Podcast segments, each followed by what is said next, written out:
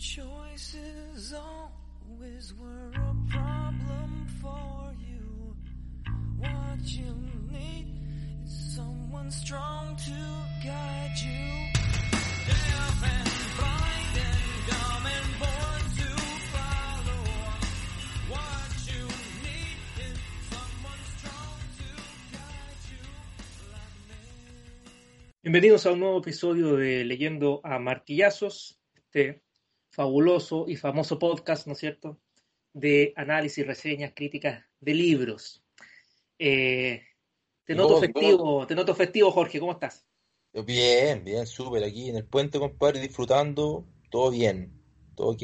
Aquí en Santiago City. ¿Tú qué tal? ¿Cómo va el reloj? Eh, me tuve que ir porque la verdad la, la ciudad colapsó. El reloj no pudo estar a la hora. eh, tenía que estar concentrado el hombre que trabaja ahí, así que me tuve que ir. Me vine al hogar. Eh, bueno, Jorge, vamos con otro episodio, ¿no? Por supuesto. ¿Qué vamos a analizar el día de hoy? Mira, compañero, hoy día, a pedido de varios, ah, de, de- de mi público, de nuestro público querido, que por ahí me comentaban que abordara algo de, de Roberto Bolaño. Yo sé que tú tienes ahí algunas nociones de... Bolaño me suena, Jorge me suena, ¿por qué me suena? A ver, debe ser pariente de Chespirito, ¿no?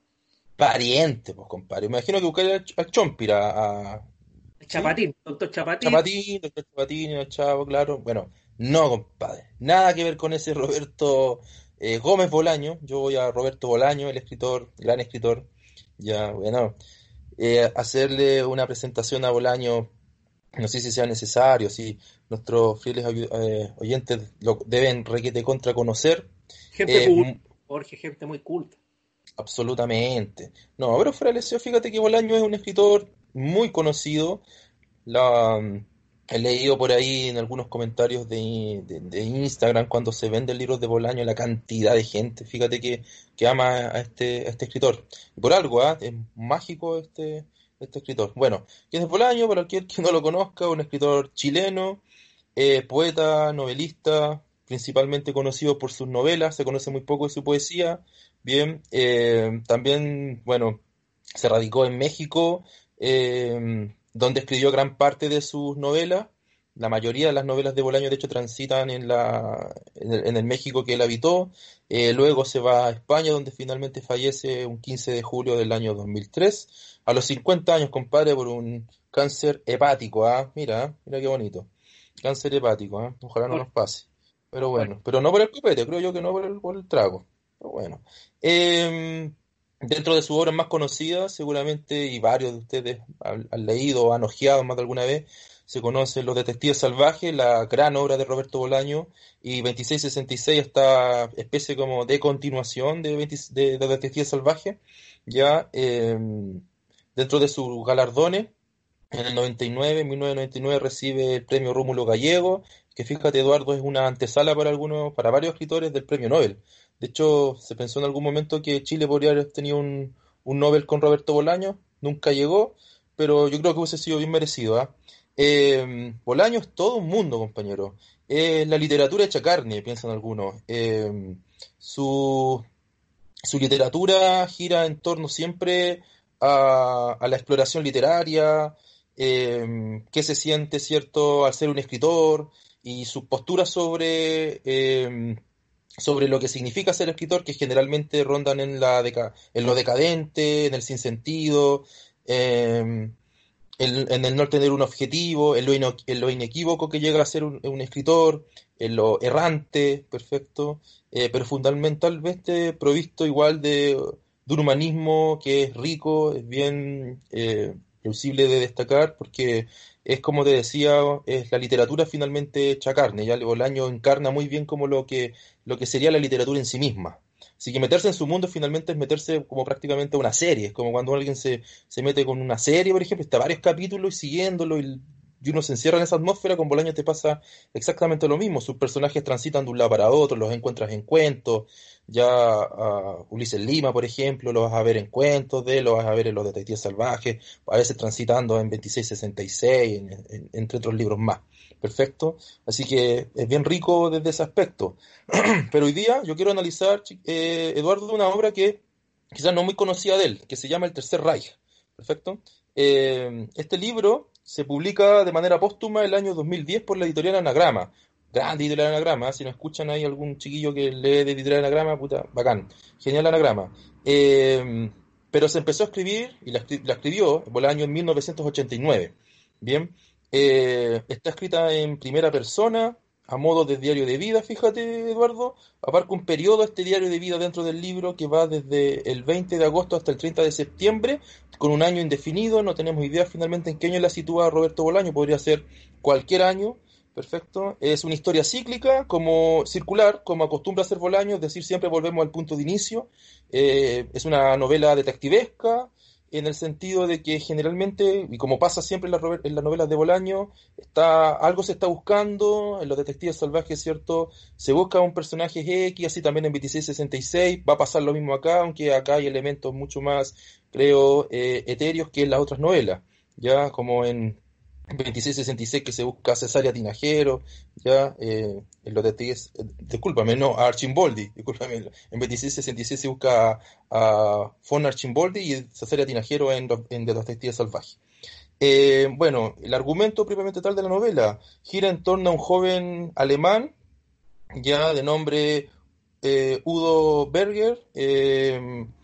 este personaje Em, va de vacaciones en compañía de su novia eh, Ingeborg, también alemana, em, a la zona de Costa Brava en Cataluña, España, específicamente al Hotel del Mar, un hotel que, fíjate Eduardo, él frecuentaba cuando era pequeño con sus padres, por lo tanto conoce muy bien la localidad, conoce muy bien a este hotel, ya una especie como de, refiriendo quizás yéndonos a otras novelas, como quizás lo que se hace en El Resplandor con Stephen King, ya donde el hotel, el espacio cobra un sentido importante dentro de la novela. Bien, eh, en esta estadía ya de descanso, de vacaciones, eh, conocen a otra pareja alemana, Charlie específicamente y Ana, bien que se van a transformar en personajes clave dentro de, la novela. Eh, bueno, lo que vamos leyendo específicamente es lo que va sintiendo Hugo, que es el personaje principal, que por lo demás disfruta, y de ahí el nombre de la novela, de jugar juegos eh, de estrategia, ya específicamente un juego que se llama El Tercer Reich, en donde tiene que mover fichas, cartas, para ir generando estrategia y ganar. ¿ah? Va jugando con un personaje, de hecho, dentro de la novela constantemente. Lo curioso, fíjate, Eduardo, es que eh, Udo em, se queda siempre en el hotel, sale muy poco del hotel, perfecto, eh, jugando constantemente. Igenberg, que su señora, su novia, eh, sale constantemente con estos amigos que te comentaba que conocen, eh, pero en este encierro, este Udo va finalmente constantemente construyendo ideas sobre cómo tiene que ir ganando la batalla en este juego, ya a modo de encierro, a modo de estar generando cosas en cuatro paredes, pero finalmente sin salir eh, a disfrutar el ocio, que es lo que practica su mujer. De hecho, le critica constantemente que esté en constante pensamiento y que no salga a disfrutar, que es a lo que finalmente vinieron, a lo que fueron al hotel.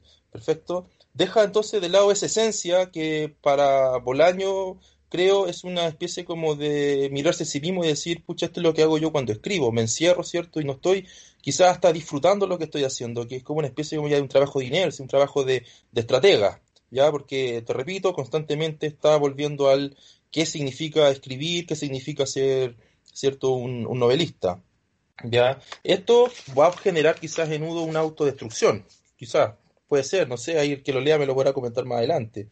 Eh, ahora esta historia tiene un giro inesperado cuando Charlie, que uno es el amigo que conocen acá, este otro, este otro alemán, eh, desaparece sin dejar rastro, ¿bien? Eh, obviamente se viene quizás la parte de la novela un segundo punto, si lo queremos llamar así, en donde la diégesis cobra un, giro inesperado y la novela se transforma en, algo más detectivesco. Eh, bueno, para los especialistas la novela carece, fíjate, lo han comentado porque leí algunas cositas, de hecho en la misma en la misma edición de Anagrama parece que la novela, de algunas palabras de crítico, carecería de metaficción, que es una característica en todo caso de Bolaño. O sea, sus novelas generalmente van a transitar en lo que era la realidad pura de él. Perfecto. Eh, yo creo que además acá existe una analogía en torno a lo que sería el juego, en torno a lo que sería generar una estrategia y la intromisión en el acto de crear. Perfecto. Eh, yo creo, ¿cierto? Para eso necesito, y los genera con el juego, eh, necesito generar estrategias para crear algo, ¿cierto? Pero en ese crear, el personaje finalmente se va, va generando triunfos, porque es especialista en este juego. De hecho, relata Bolaño en el libro que este personaje gana premios en Alemania, que lo invitan a escribir en revistas especializadas de juegos de, especializadas de de estrategias, digo, y lo hace súper bien, genial, todos lo aplauden. Y acaba haciendo exactamente lo mismo en el hotel, pero todo lo que gira alrededor de su mundo se va desmoronando. Como que para sí mismo va generando triunfo, pero para el resto finalmente está generando una destrucción, ¿perfecto? Que va a culminar finalmente en su propia autodestrucción. Eh, ahora, para algunos también creen ahí que podríamos transitar en los tópicos característicos de Bolaño que se notan mucho en la novela, que específicamente son el problema de la amnesia histórica, porque obviamente remite al tema de la, del Tercer Reich, de la Alemania nazi. De hecho, tiene otros libros que eh, transitan por el tema, como la literatura nazi en América, un gran libro también de Bolaño. Era, Bolaño sabía mucho sobre esto. Y por otro lado, la juxtaposición de elementos espectaculares en torno a una historia narrada, es decir, la implicación de, historias en torno a un tópico, más que una historia en sí misma. De ahí que, digamos que, por ejemplo, se plantee que no exista una metaficción. Ahora, con respecto a lo personal, así como cuando yo leí la novela y lo que me provoca finalmente, yo creo que invita a centrarnos en lo que en lo desconocido, ya en esa relación eh, de noviazgo, eh, por ejemplo, que él finalmente no descubre del todo, eh, que quizás el hotel le ayuda a dilucidar de alguna manera, pero que él termina en apariencia, ¿cierto? Como conozco a mi novia, pero finalmente no la conozco. Con respecto a otros personajes, como por ejemplo el quemado, que no sabemos hasta, no sabemos hasta el final del libro por qué finalmente está, por qué se quemó, perfecto. O el mismo personaje de Charlie, ¿cierto? Que obviamente va a generar el aspecto policiaco. O sea, eh, siempre está girando en torno a lo que no se conoce, perfecto, a lo que el personaje no puede agarrar, a lo que no podría él jugar como unas fichas, perfecto, a una especie, yo creo, de muy autobiografía al decidir año como qué he hecho con mi vida, me lanzo a escribir, lo dijo en varias entrevistas, pero finalmente estoy quizás generando autodestrucción en mis hijos, no les voy a poder dar lo que quiero darle, finalmente mi señora me ve todo el día escribiendo, decía, no puedo generar quizás lo que quisiera generar, pero eso es la vida de una persona que escribe y lo retrata muy bien acá. Eh, por otro lado, creo que... Eh, sí, sí, sí. Entonces, un poco lo que tú dices es que en las obras de Bolaño como que hay mucho de autobiografía. Sí, demasiado. Y por él sería como obviamente la vida del escritor o del, o del poeta, me acuerdo en Detectives Salvajes, era un club como de poetas, ¿no? Supuestamente. Sí, los Arturo Velano, sí. Era un club de poetas justamente que van en busca, los visceral realistas, van en busca de, un gran, creen ellos, ¿cierto? De una gran poeta.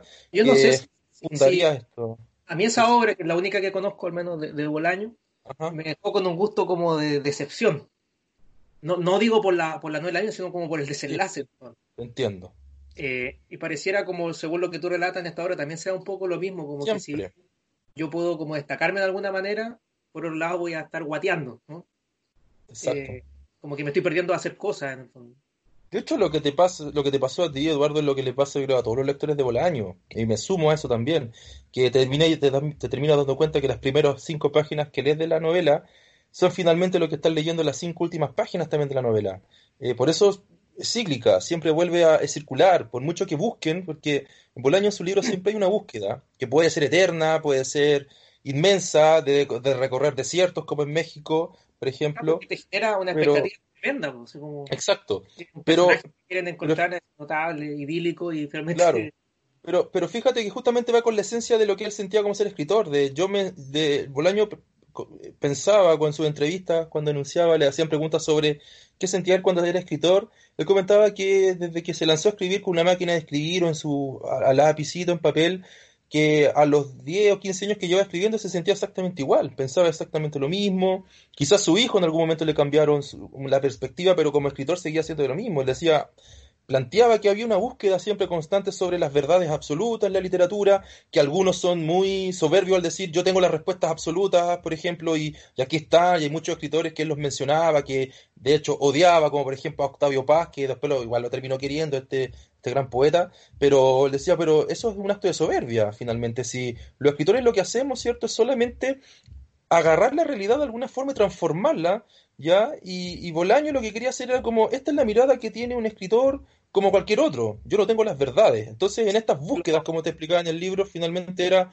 por mucho que yo busque cosas, no las voy a encontrar. No las voy a encontrar. No tengo la respuesta.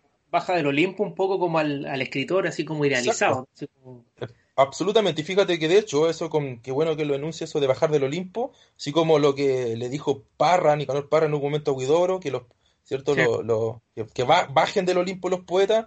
Mm. El poeta preferido, fíjate, de Bolaño era Parra, o sea, va muy de la mano de justamente de eso, de no creernos, ¿cierto? Este, este, de tener este acto de soberbia de que lo vamos a, tener todo. Y, de eso, Jorge, me acuerdo también, bueno, lo que hemos hablado en otros episodios, esta idea también muy posmoderna de la decepción, en el como que no, no hay ninguna actividad, por más académica, intelectual o espiritual que sea, que, que nos lleve como algo muy elevado, ¿no? No, exacto. Eh, y quizás, claro, a lo mejor Bolaño no lo hace explícito, pero sí lo muestra como de alguna manera en, su obra. Absolutamente. Y sus personajes finalmente van a retratar eso. Ya van a estar siempre girando en torno a eso.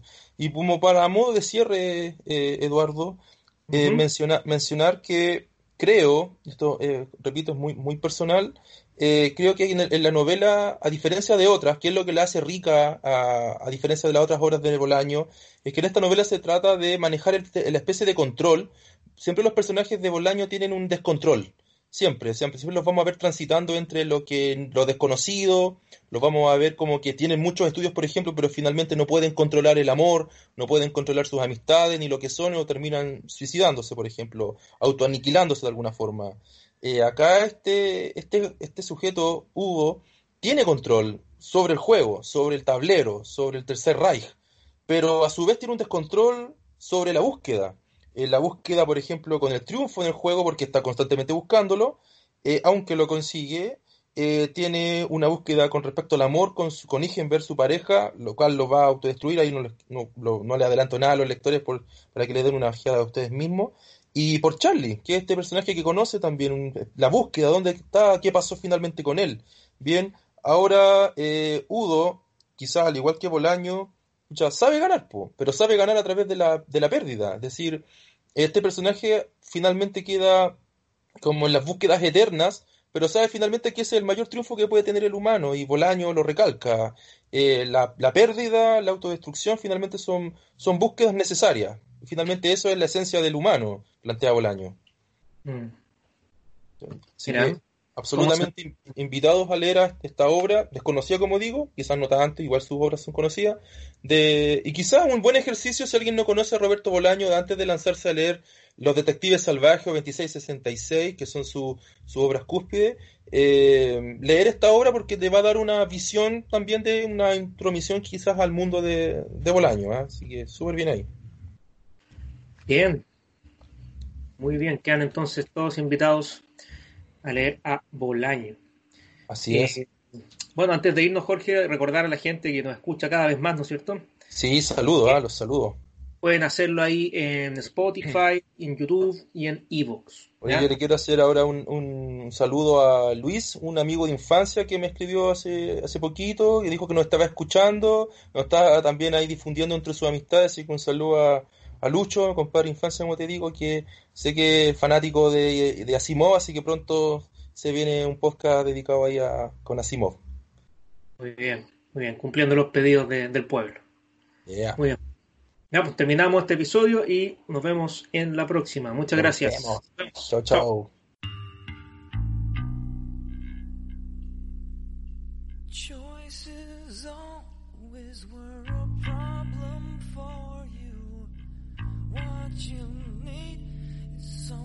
Strong to guide you.